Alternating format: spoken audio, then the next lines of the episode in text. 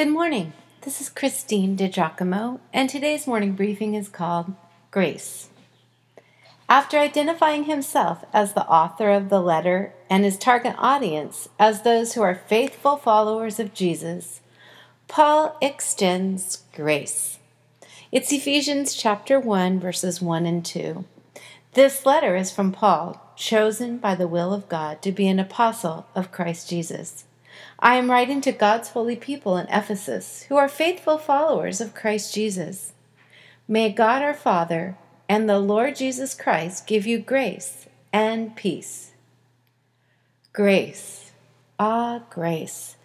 The name has enjoyed a popular resurgence in the last decade. Many of us say grace at our evening meal, and it is also the name of my big, old, lovable dog.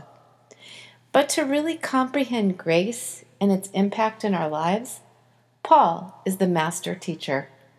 He starts his letters with it and ends them too. May God's grace be eternally upon all who love our Lord Jesus Christ. In our 2012 study of the Gospel of John, we got an up close and personal understanding of Jesus, the very incarnation of grace. The grace with which Jesus came the disposition he had toward us, the way Jesus saw those who needed a healing hand or the touch of love, why the expression he has in his eyes yet today when he looks at you and me, each is undeserved. No, we haven't done anything to deserve it, and sometimes do not even know how desperately we are in need of it. How it would change us if only it could touch our lives. Grace. It just is. And it is beautiful. Yes, grace is beautiful. Grace always is beautiful, and true grace is always linked with Jesus. Hence, Paul wrote, May God our Father and the Lord Jesus Christ give you grace. This letter of Ephesians is an unpacking of what it means to be in Christ. Grace is lavish and not given because of merit or any good thing we might do. In his letter to the Romans, Paul had described what grace looks like. For while we were still helpless, at the right time, Christ died for the ungodly. For one will hardly die for a righteous man, though perhaps for the good man someone would dare even to die. But God demonstrates his own love toward us in that while we were yet sinners, Christ died for us. Oh, friends, that's grace. When trying to grasp grace, I cannot help but think of the poet's description I know nothing except what everyone knows. If there, when grace dances, I should dance. God's very language is the language of grace, and He is in the business of extending to us this favor even though we do not deserve it.